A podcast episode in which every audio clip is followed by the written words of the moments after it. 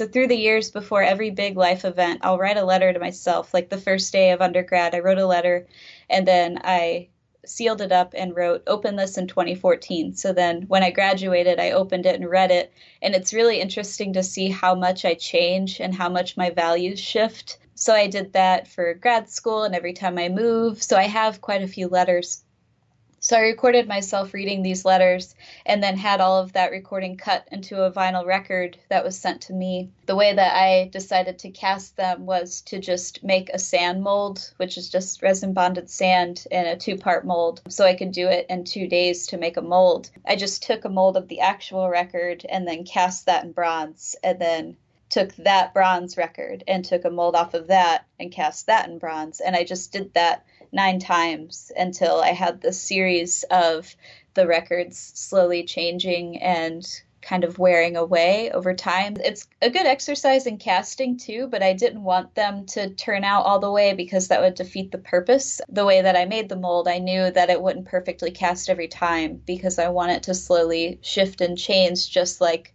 I shift and change as I get older and as I go through these different stages of my life.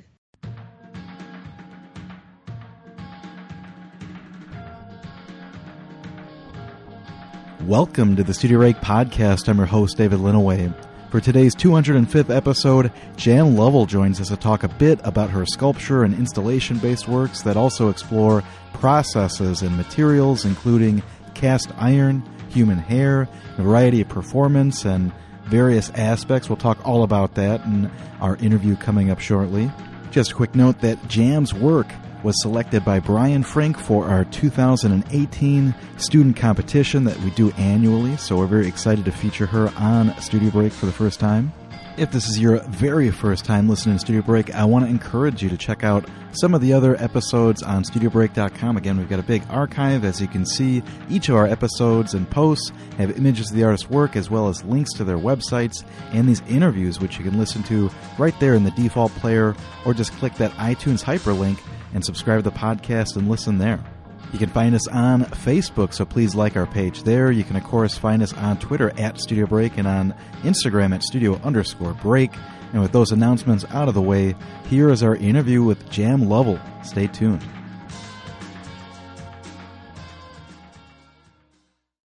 Welcome to Studio Break Jam Lovell. How are you doing? I'm wonderful. How are you? I'm excellent. We're both uh, drinking our beverages, waking up, and meeting the day. Absolutely. so again, just kind of uh, fill us in a little bit. Where where are you uh, talking with us from uh, now? And then, of course, we'll break down all of your your background and kind of work forward to you know talking about the most current studio work from there. So I'm currently in Peoria, Illinois, Central Illinois, and um, I just got here a few months ago um, after getting my MFA in sculpture from Carbondale. So, is that where you kind of grew up in the central Illinois area? Yeah, I'm from East Peoria, Illinois originally, and then I kind of moved around for undergrad and grad school, then just came back. Sure. And was art always something that you know was on the radar in terms of like, yeah, definitely want to you work at a shop desk as opposed to working but in a cubicle desk. I wouldn't say it was always on the radar. Like I grew up enjoying drawing and painting and things like most people. But I think um, my, my first goal was to be a mechanic. I wanted to fix cars for a living. And then um, somehow from there, I got into art. yeah, that's a that's an easy transition. Yeah. well, again, it's it's kind of like if you like taking things apart and maybe putting them back together, it's kind of kind of not all that dissimilar, I guess. Yeah, definitely. I think that's what drove me to sculpture was enjoy I like working with tools. I like to build things and understand how they work and how these things put together like the small parts that build the whole mm-hmm. was interesting. So all of that's still kind of what I'm doing in sculpture, but it just didn't connect at the time. Was that something that you had a lot of opportunities then too in terms of like, you know, early schooling and stuff like that in terms of you know, again, it's weird. I'll talk to people that, you know, have full ceramics programs and stuff like that in high school, and I couldn't tell you if we had a ceramics wheel or uh-huh. anything like that. yeah, in high school, we didn't have, well, I thought we had a lot of options until I got to undergrad and met other people that had like full shops mm-hmm. and stuff. We just had uh, drawing and painting class, and then I guess we have a ceramics class that I also didn't know we hmm. had. So I never took that, but I did the drawing and painting classes. But it was just because it was something I enjoyed, and I didn't want to do the other elective options like extra history classes and things like that. Mm-hmm was the idea of kind of pursuing art then you know something that you were kind of like oh i'll be a graphic designer or you know again i probably have confessed this before but it'll be new to somebody but you know like i was at the time like industrial light and magic i want to work for george lucas and make star wars movies or oh, something right. yeah no not at all i didn't think you know, because we're in a culture where, you know, if you're going to be an artist, you're going to be a starving artist, and there's no opportunities or options unless you know somebody. So, though I enjoyed making art, I didn't think at all it would ever be something I could take seriously and do for a living or study in uh, college. Mm-hmm. But then I graduated and um, I did my first year at Western Illinois University in Macomb and was going to be a communication major because it was nice and vague mm-hmm. and I didn't know what I wanted to do when I was 18. So I thought communication's a good option because I can do anything with that. But then you have to pick what type of communication you want to do. Mm-hmm. And I didn't know what that meant. So then I decided, okay, psychology, I'll do that. But then I decided I don't want to go to school for eight years. But here I am finishing up eight years of school. so um, then I took an art history class and learned a little bit more about, well, of course, the history of art, but also more things that you can do with a degree in art or just a career path in art. It wasn't just making art, but you could also work for people as a studio assistant or you could teach, which was something intriguing to me. Uh, but there was more to it than just trying to become a famous artist. And I didn't know that at the time. Mm-hmm famous artist. So, yeah. well, and so did you wind up then kind of moving on from there? Because um, I know that at some point you also, you know, earned a, a degree at Illinois State University. Mm-hmm. So then uh, I was miserable in Macomb just because there was nothing to do, and you know, you need something to do outside of your studies, like hiking or hanging out with people or doing anything but going to Walmart. so I transferred to Illinois State University and applied for the um, visual arts program. And I thought, you know, if I get in, I'll just do my best to try to um, do a good job and figure out what I'm going to do with it and see where it goes. So I got accepted, and I still didn't know what I wanted to make. But I took a painting class with Mike Willie, and it was painting two, which is when you start doing representational painting and talking about what you're making and why. Um, and I really liked the conversations that were happening in the class. So, although I don't think I ever really wanted to be a painter, I was getting more out of the classes with Mike Willie than I was anywhere else because though we're learning how to use the material and develop our skills, we're also learning how to talk about what we're making, why we're making it, why is it valuable, why should anybody care about what you're making and really analyzing every aspect of the painting and the painting process. So I decided to pursue a degree in painting so that I could continue to have those conversations while I kind of find my footing in what kind of art I wanted to make. And um, originally, I wanted to be in art therapy, so I got a minor in psychology, but then my very last semester, I think it was like two weeks before I graduated, I decided ah, I'm not going to do art therapy anymore. I'm just going to have this minor for no reason, just for extra fun information. And then I tried to apply for an MFA program. It was winter break, and Mike Willie called me because he was going to write one of my letters of recommendation. And he said, I'm going to ask you a question, and I want you to be honest. Are you ready for an MFA? And I said, No. I'm not at all, but I don't know what else to do. I'm graduating and I'm getting this bachelor's in painting and I'm not sure what to do with it.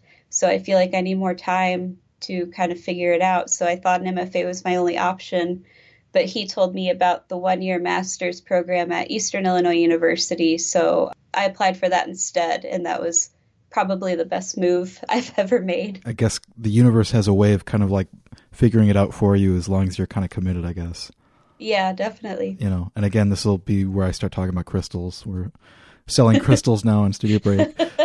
I love you know hearing these stories of how things kind of shift. You know, you make a plan and then you know it kind of goes in this other direction. But one of the things uh, that was really interesting with what you were saying is that for me, I remember being in jewelry and having no idea what was going on in painting, but for some reason having to work in a sketchbook and plan everything out um, mm-hmm. and think about the materials and all those kinds of things really helped reinforce my 2D work. And so it's interesting, you know, as you're kind of describing that story briefly about being in painting too, I'm like, oh, it's like the opposite for somebody that works in 3D, maybe. I don't know. Uh huh.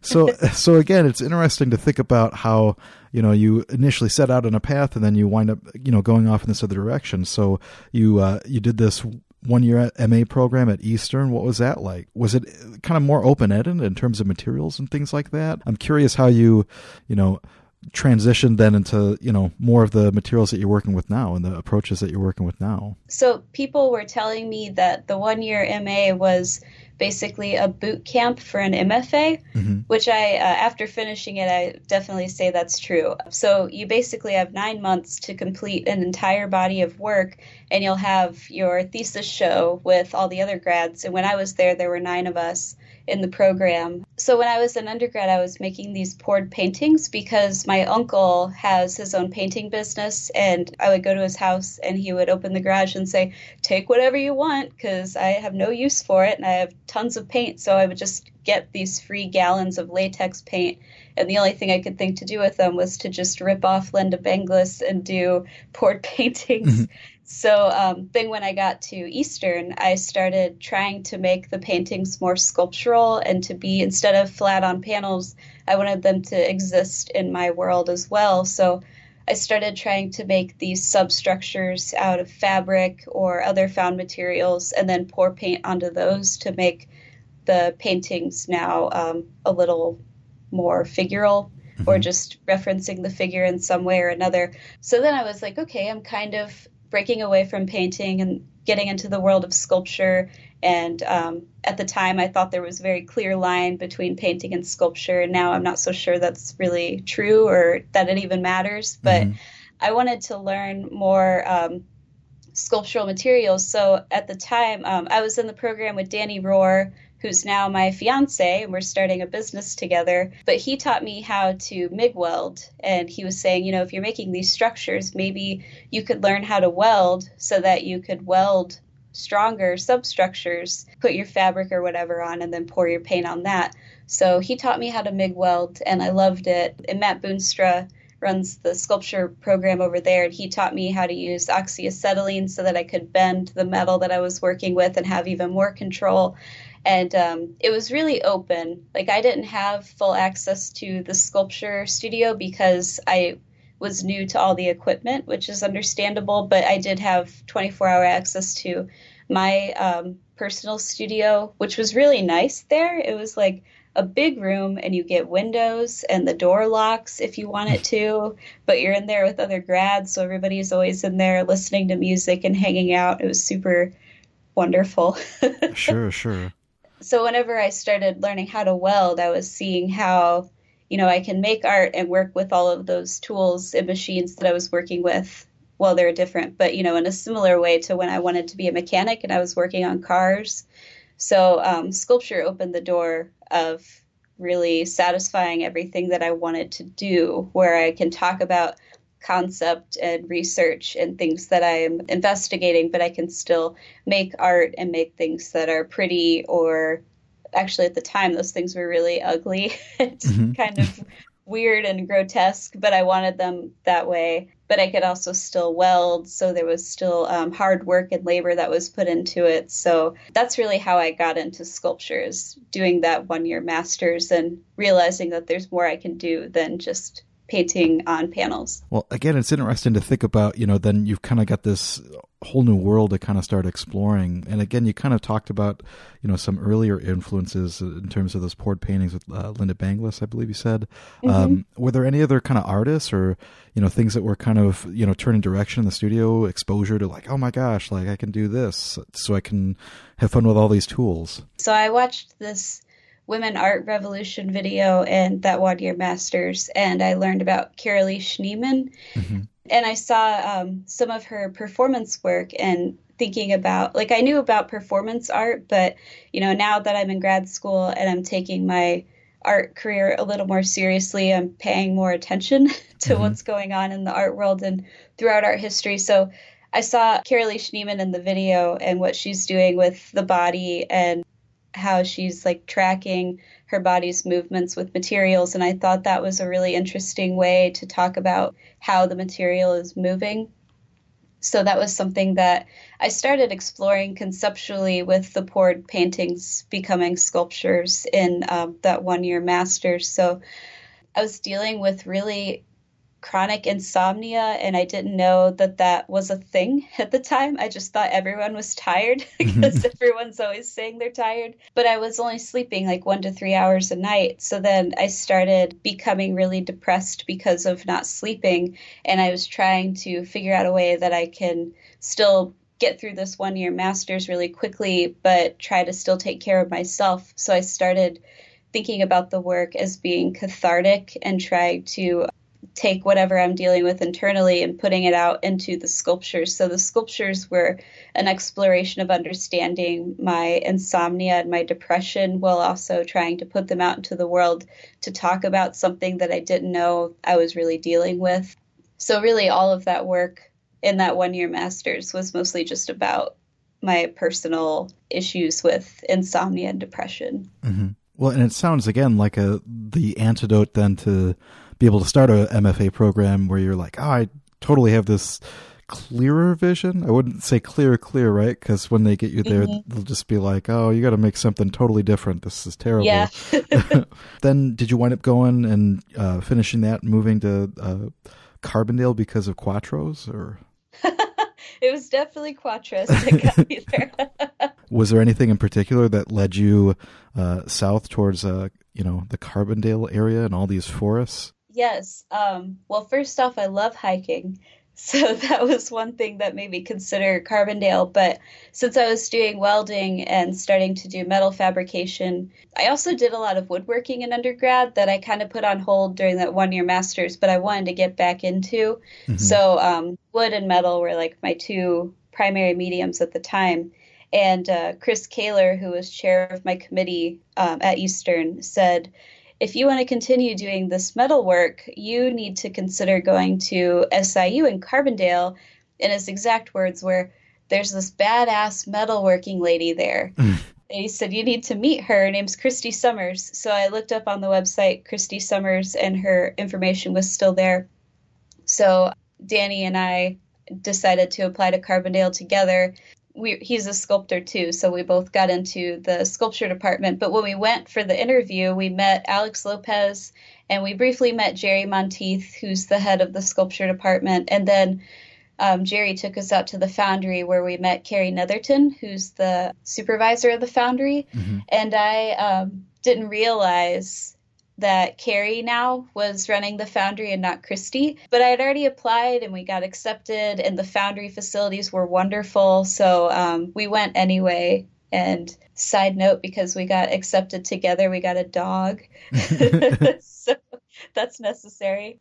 So yeah, I still I still went to Carbondale and still was really excited about it. But now since I was doing metal fabrication and I saw the foundry, it was really a great setup for metal casting, which is something that I had only done on a small scale at Illinois State when I took the jewelry class and the it was like advanced 3D foundations where it was wood and jewelry in one class or something. But I wanted to do it on a large scale, so that was something I was really interested in doing. Well, and it's interesting because we were talking earlier about, you know, what kind of programs people have in high schools. Again, the facilities down there for 3D are pretty ridiculous in terms of all the various things that you can delve into. Oh, definitely. I know that people drive from different states for their iron pours just because it, at the time, I believe, and maybe still is, like one of the largest iron pours that they have in the country. Yeah, it used to be. We used to have a larger furnace, and Tom Walsh was running the program um, a long time ago. I think but it was before my time and it was before Christy was there too, I think. So there's Tom Walsh and then Christy and then Carrie Netherton now But when Tom was there, there was people coming from all over the United States, and they would make molds for weeks, and it would take up like the entire parking lot. Mm-hmm. And we mm-hmm. still have people coming in, like we have people that would come up from St. Louis and people coming down from Chicago. We still had iron pours; they just weren't as big or as often. But part of that is just we um, lost that larger furnace to have the ability to do the big pours. But while I was there, I was we didn't get to pour as often as I wanted to. So um, I was the foundry tech for the last two years. So and Danny was the last year. So the both of us fixed the smaller cupola that was there so that we could do iron pours more often with whoever wanted to do them. Well, so I was alluding to this earlier, but I would imagine then when you get to your new program, you got your studio set up and you know, you start meeting with professors, they're kind of throwing things at you, curveballs to try and hit, I mm-hmm. guess. Um, was there anything initially that you kind of, you know, set out to kind of do, or, you know, you kind of had something in mind and then, you know, kind of changed direction? Again, it's really interesting to think about how, you know, three years seems like it's too long, but then when after you complete it, you're like, oh, that was perfect. Yeah. So I grew up playing in bands, I would write music and lyrics, and I played guitar, so I would write riffs for songs. And I really liked writing. So when I was at that one year master's, I started writing again, and I would write every day. And if I saw something that was I was clearly hung up on or I couldn't get past, then I would write a poem about that. So all of the titles for my work in that one year master's were acronyms that were a line from the poem. I was insecure in my writing because I thought since I wasn't trained as a writer and or something that people wouldn't see me as a writer and my writing is no good or something so I didn't want to share it. But then when I got to Carbondale I was still writing and decided you know um, I don't need a degree to say that I'm a writer. Maybe I'm not like a published writer but writing can definitely be a huge part of my process of making. So I started incorporating the writing a little more clearly and letting it guide what I make so that the sculptures that I was making became a visual representation of the poetry that I was writing. So if I felt like I wasn't relieved of something in the poetry, then it was time to investigate it further by making a sculpture. Mm-hmm. Mm-hmm. So that's what I started out doing in Carbondale. At first, I was trying to kind of do the poured sculptures, but then realized like I don't like them anymore and I don't feel the need to investigate this idea anymore. I feel like I want to open this up to talk about other people. And that's how I started getting more into the relationships. But um, Alex, who ended up being the chair of my committee, was very helpful in guiding me to think conceptually about what I'm making. So I wanted to make objects that, of course, looked good also, but I wanted them to mean something or to be interesting to people so that they would stop and look. So at first, I was the first things I made when I was there was um, I was working with human hair, mm-hmm. and it grossed a lot of people out, understandably. And I shaved my head because my hair was really, really long and I needed a lot of it. So I just shaved my head bald so I had plenty of hair and um, my now fiance Danny shaved his head with me. So I made a sculpture about us, um, how we support each other, and how we're in this program together. And it's challenging, but at the same time, we're encouraging each other and challenging each other and pushing each other so that we're both growing. So um, I made these two vessels that were kind of like flower pots, but I made them out of wood and I turned them on the lathe so that they were just these like organic shapes. And then I put my hair in one, which at the time was green. I dyed it green coincidentally and put it in there like a plant. And then I put Danny's hair in the other one. And they were at the same level so that it was like showing that we're supporting each other and growing together. And that was a piece that went over really well with all three of the sculpture faculty because Jerry's a woodworker, so he always likes to see when you're working with wood and when you're doing things well crafted and Carrie is really supportive of anything that you're doing is a little bit more on the conceptual side but has interesting things to say about shapes and forms too and Alex was really on the same level of what I was trying to do where I'm trying to make things that are interesting but also have a nice concept or message. Mm-hmm. And again, just a reminder that people can go to janlevel.com. Again, I think the piece that you're talking about is entitled "We Both Grow." So yeah, and again, I think it totally makes sense in terms of that you know message that you're talking about, especially kind of being able to kind of go back to you know explore some of these materials that maybe you had kind of put on hold, but then to kind of figure out how you were going to you know transition it, you know, kind of maybe moving forward. Mm-hmm. I'm struck by a couple other pieces, but another one is this um, piece. This is not my grief. Oh, which mm-hmm. again looks like it came a little bit afterwards. I noticed too, like they start to kind of you know combine a number of these different you know elements where you've got you know woodworking in this, but maybe you could talk a little bit about this piece and you know help us through that process a little bit. Sure. So this is not my grief started when I was writing about my relationship with a person that I've known for a very long time and the relationship has always been frustrating and confusing and just difficult to me, especially when I was younger. But when I get older and I'm meeting more people, especially I was lucky in grad school to be there with a lot of really wonderful people who are also in different programs. So we really worked hard to build a community who are now all, most of them are my lifelong friends, I'm sure. Um, so I realized that family isn't just people that you're related to, like relatives are just people, but there's much more to family than just sharing bloodline. So I was really thinking about how am I going to feel when this person passes away? Um, am I going to feel sad? Am I going to feel terrible grief? Am I going to feel relieved? Uh, am I going to feel a lot of regret? It was just something that um, I was really hung up on at the time. And I was thinking about other people in my life who we used to be close or maybe we're even related but now we've drifted apart or they weren't they were a toxic person and they weren't serving me in the way like we weren't reciprocating a healthy relationship. So i was thinking about growing away from toxic relationships. So um, the title this is not my grief came from a lot of writing and i wrote a poem about when this person passes away i think that it's going to feel the same way as when a stranger passes. And that came about when I was walking to my studio in the rain one day and I was on my way to meet my partner for lunch. Funeral drove by and there was just one car and I was thinking like usually there's so many cars but there's just that one and isn't it sad that this could be a person driving to bury their only last loved one and I'm on my way to have lunch with my loved one that I maybe take for granted sometimes. Um, and it really like hit me. And I thought maybe the way I feel about that stranger passing to be buried while they were driving by on the road maybe is a similar way that I'm going to feel when this person passes away. Um, and I realized that it wouldn't be my grief to have, it would just feel like a stranger. So I made the coffin, which actually fits my body, even though I don't intend to be buried hmm. when my time comes. it's just for the sake of art. I built this coffin, and it has a bunch of lead roses inside of it that I made from. I got sheets of lead and just cut the petals and formed the roses. And then all of those roses are supposed to represent different relationships and different people throughout my life.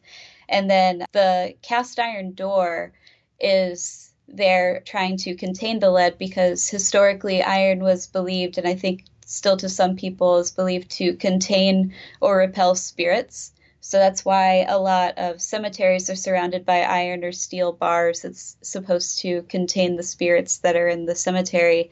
So um, the iron door is supposed to be containing the lead roses to the best of its ability, but there's still a hole because it's not that easy to cut off difficult relationships, especially ones that you've had for a long time.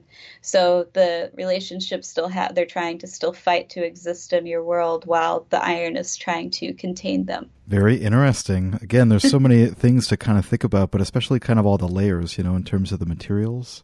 Mm-hmm. And I think it kind of does a really good job of kind of being able to you know deal with that subject matter again we kind of got clued in a little bit in terms of this process in terms of how you're you know combining all these ideas and then trying to you know present them in a way that isn't so heavy handed where it has this kind of openness too mm-hmm. you know because again you think of lead being heavy and you know somebody else might see this in a slightly different context but i think a lot of those things you know still ring true mm-hmm.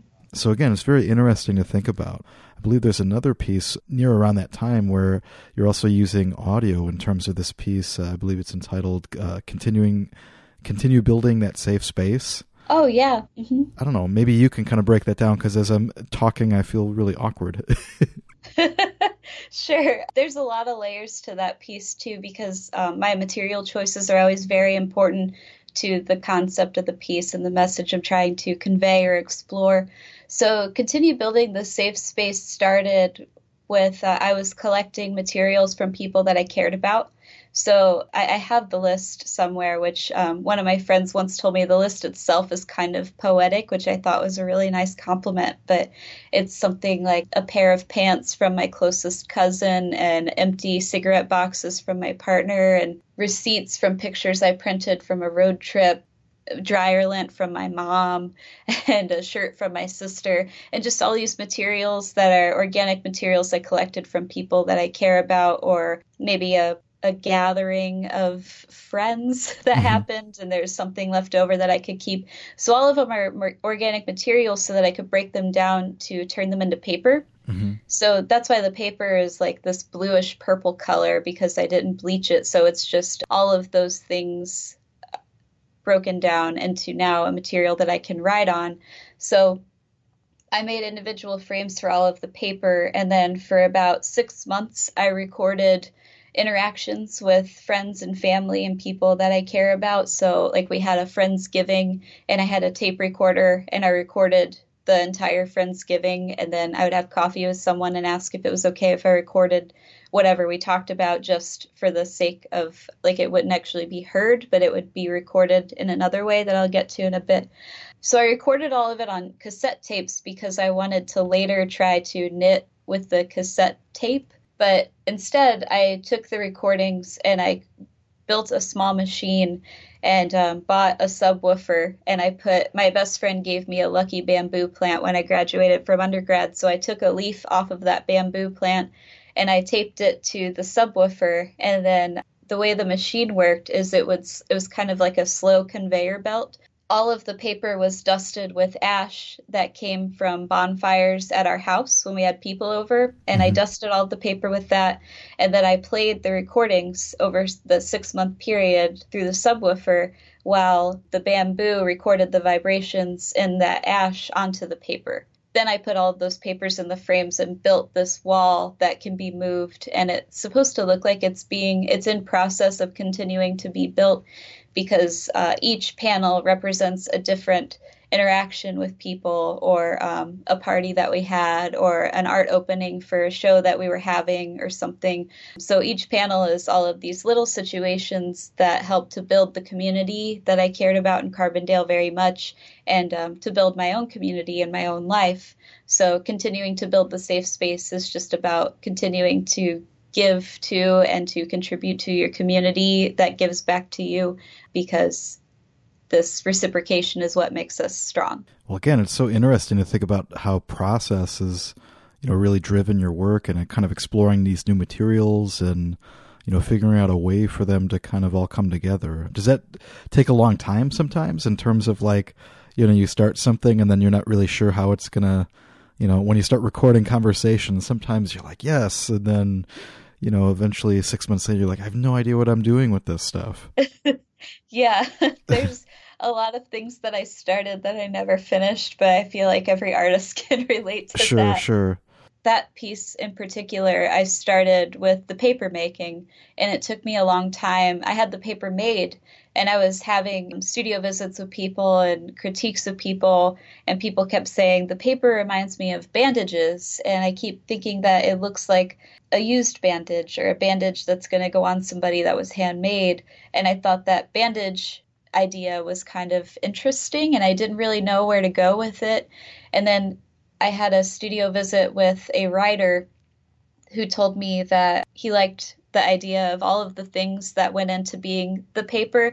So all this information, instead of being written on the paper, it is the paper. And mm-hmm. I thought that was nice. But I didn't think paper itself could exist as the art object. So I wanted to see where I could go with it. I started recording the voices because I wanted to knit something, because I do a lot of knitting and crocheting in my work as well. And I wanted to knit something with that cassette tape, but instead I thought I would rather use this in a way that I don't have to destroy the tapes. Like I want them to still be preserved somehow, but I want to preserve the sounds and I don't really know how, but somehow I eventually got to recording them in the ash like that. Sure, sure.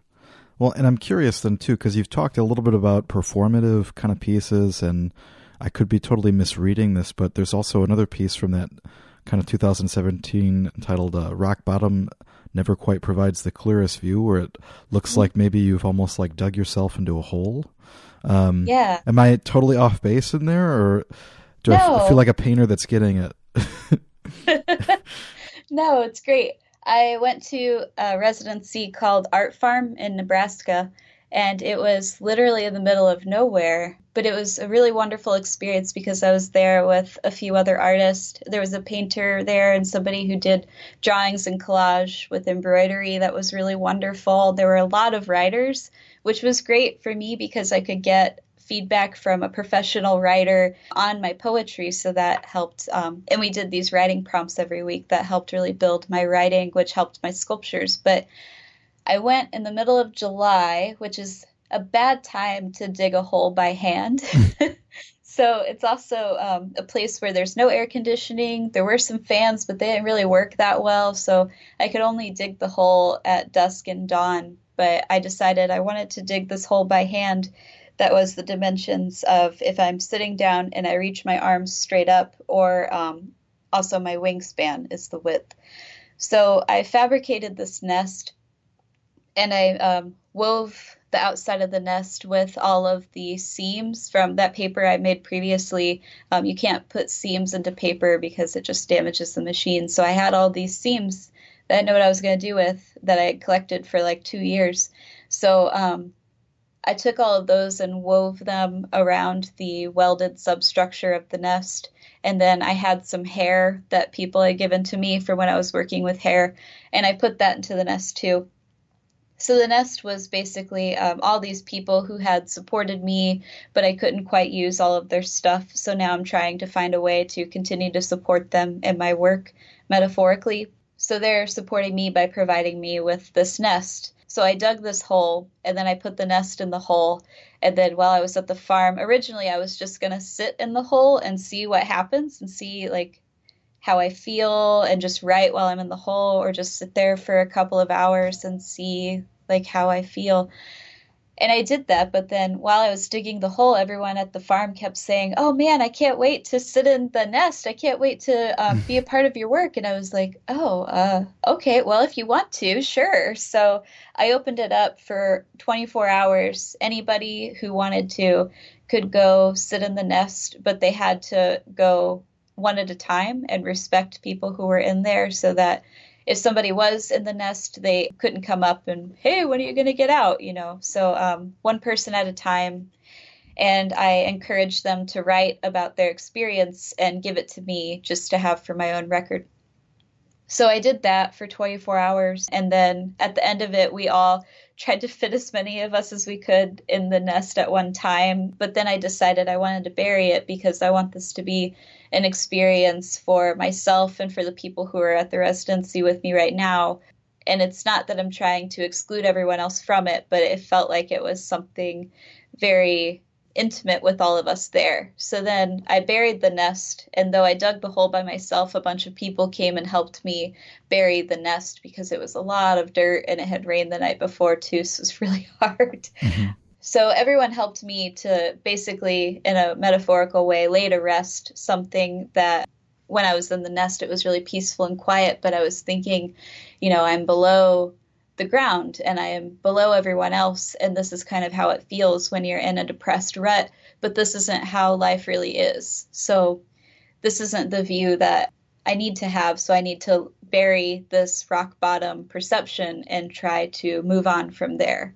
Mm-hmm. So that was kind of the idea with rock bottom never quite provides the clearest view. Well, and it's interesting to think about that progression, you know, because not too long ago, again, we were talking about breaking away from kind of like I don't want to say being stuck as a painter, but you know what I mean, kind of being in a being in a medium that maybe wasn't able to kind of resonate with all these relationships and processes. Mm-hmm. So how did this all kind of come together in terms of a thesis exhibition? My show it was kind of hard to narrow down what works I wanted to have in there because I was only getting half of the gallery when I wanted the whole gallery. But it worked out that I was showing with my fiance because he had the one half and I had the other. But some of the work that I had in the show was about him. So far, I think I've mostly talked about these negative relationships and things that were toxic or not serving me or not healthy for me and the other person. But my thesis show was a mix of both. It was more just relationships that I wanted to celebrate and kind of be like an homage to the person. And other ones included like the coffin, where it's something that is not good and not healthy and I mm-hmm. wanted to grow away from. So I have this one piece that was about my fiance, Danny.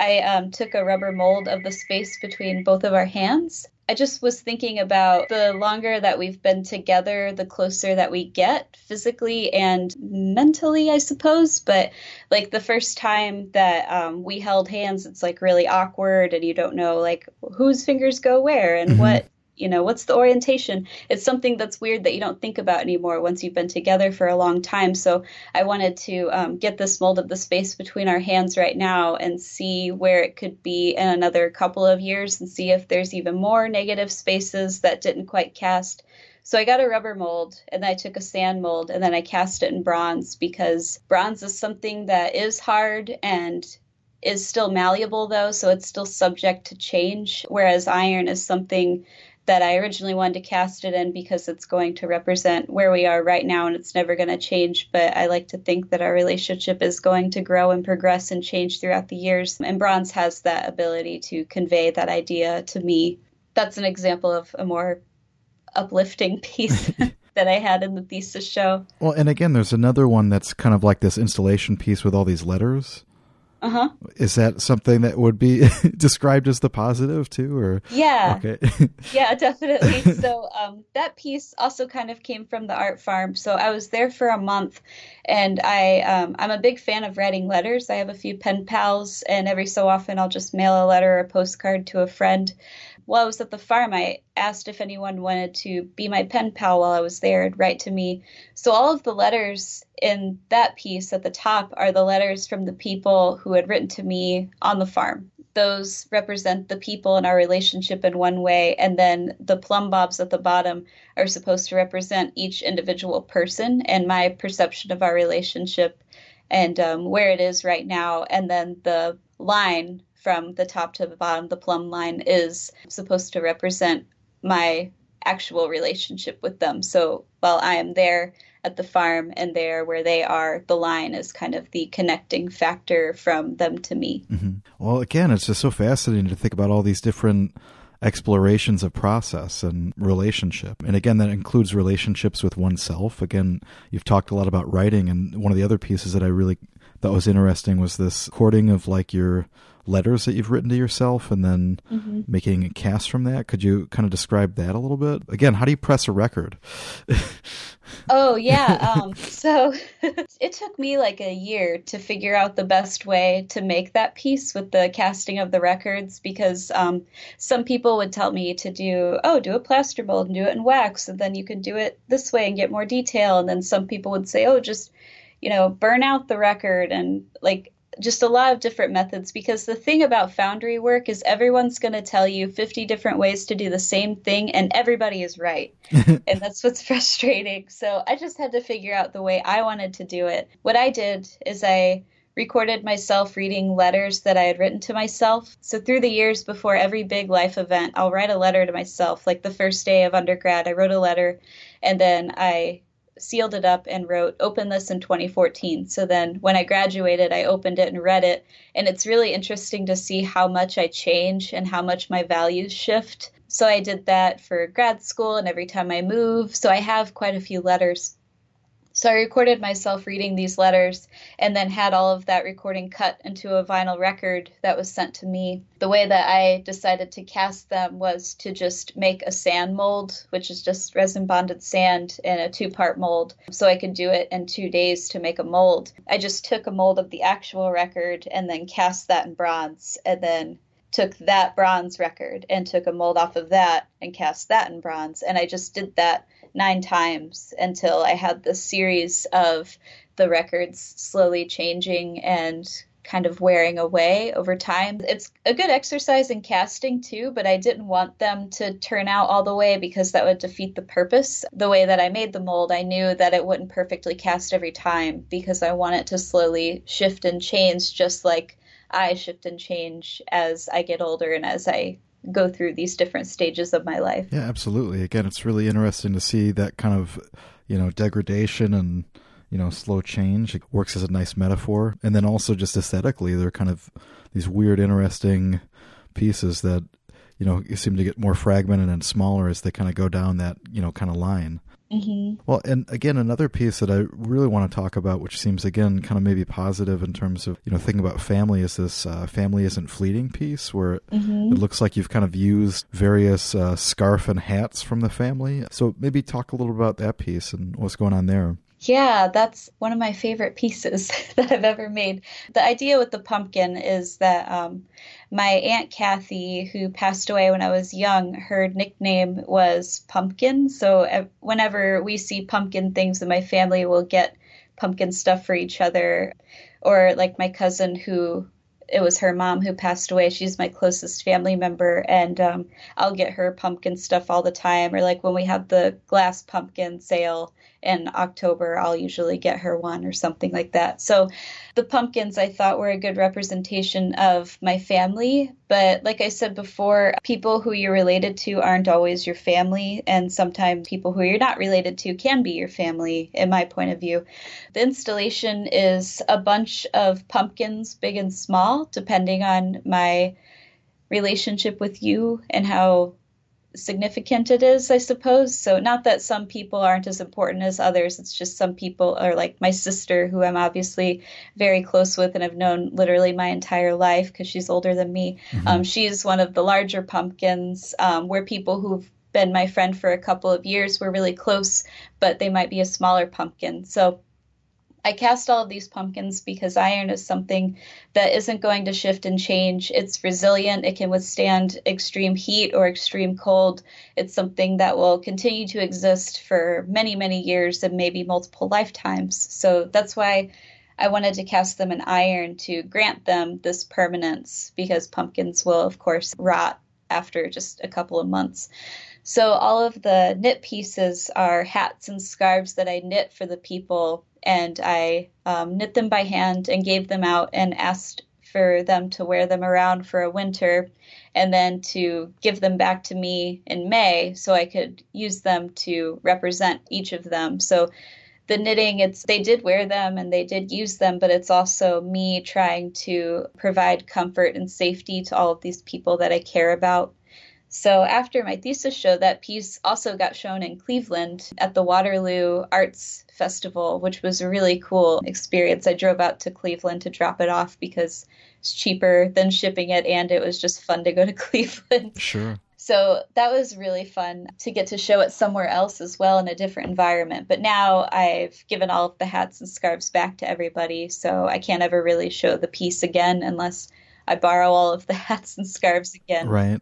It's also just kind of interesting to me to explore doing something that can only be shown one or two times and then that's it for the piece. Yeah, and it's interesting to kind of involve all these people that are you know intricate to your life and you know to kind of further that exploration of like relationships which you know again seems to kind of fuel you know what you're interested in making. Mm-hmm. So, so I mean, where are you at now in terms of kind of like having kind of moved past all this experience? Now I'm back in Peoria because I was telling you earlier that art really seems to matter here, and people are really excited about what other people are doing. And I've noticed that there's a lot of opportunities that are unique here for the community. So people can take painting classes and drawing classes and even classes with glass blowing and glass casting, but there's nothing yet with sculpture and foundry work. So I started my own business called Black Dog Metal Arts with my fiance, and we're working right now on opening a foundry in Peoria so that we can offer casting opportunities to the community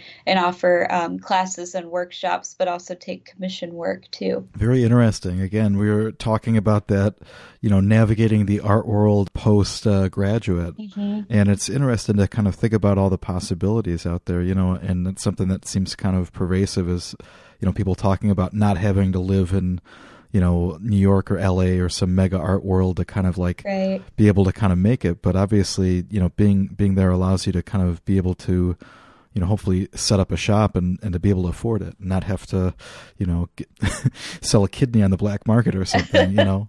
yeah, definitely. And that it all started because of my frustration during grad school. My last semester, I had applied for 42 jobs, which is so many, and I didn't get any of them. Well, I ended up getting one because I'm teaching at Illinois Central College now. You know, no matter how good of a job you're doing in grad school and all of these things that you do in your time there that you think are great resume boosters and are setting you apart, it doesn't really matter unless you know the right people. And I thought, you know, if I can't get a job teaching, I'm just going to make my own job. So I just started my own business and hopefully it'll really take off in the next couple years. But so far we're doing great. So can't complain. Absolutely. And, you know, I think there's a number of shows that you've been applying for. Is there anything in particular that's exciting coming up? So I'm on the steering committee for the National Conference on Contemporary Cast Iron Art and Practices, which is in Birmingham, Alabama, every other year. So this year, well, I guess in 2019, it's April 3rd through the 6th. It's a big cast iron conference, which is really exciting because it's fun to get everybody together and to do a lot of iron pours all week long and to see these panel discussions. And being on the steering committee, I will be showing some work there. And um, I'm on the steering committee with a man named Dave Lobdell who invited us to show in um, Las Vegas, New Mexico, at the New Mexico Highlands University for a show called Iron Tribe 2019. So I'm going to be shipping some new work that I've been working on out to show there. I think it'll be in February. And again, is there a place that people should definitely go to check out work? I'm sure that you're lighting up social media as well. So if you want to uh, remind everybody? Well, my website is uh, jamlevel.com. And then I also have Instagram, which my I don't know what it's called, your tag or your handle or whatever. Mine is uh, Jam Level Art. And also, my uh, company website is blackdogmetalarts.com. And we also have Instagram that's just Black Dog Metal Art. Awesome. Well, again, I, I really appreciate you taking the time to, to talk to me about, you know, everything in your studio. And of course, that trajectory. Again, it's really interesting to kind of, you know, think about point A to point B, but I know that that's always changing as well. So yeah, definitely. Yeah, yeah. Um, well, again, thanks so much for taking the time today to talk to me. Oh, thank you for the opportunity. It was really fun. Thanks once again to Jam for joining me. Be sure to check out her website, jamlevel.com, and of course, follow her on Instagram at jamlevelart. You can also check out her new business with Danny Rohr, blackdogmetalarts.com, and of course on Instagram at blackdogmetalarts.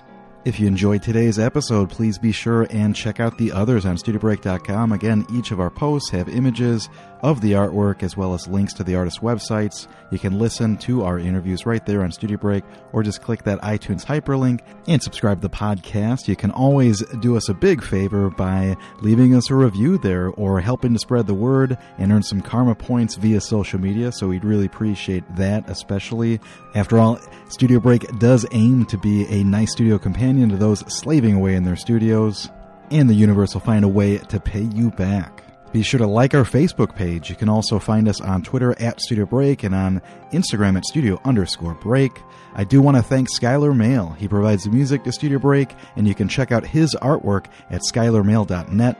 If you'd like to see some of my paintings, please visit davidlinaway.com. I currently have a big December sale with free domestic shipping on a number of different bodies of work, so check it out at davidlinaway.com. And of course, you can find me on Facebook or just say hello on Twitter or Instagram at David Linaway. As always, I hope you enjoyed today's interview. Be sure to reach out and say hello. We'll talk to you real soon.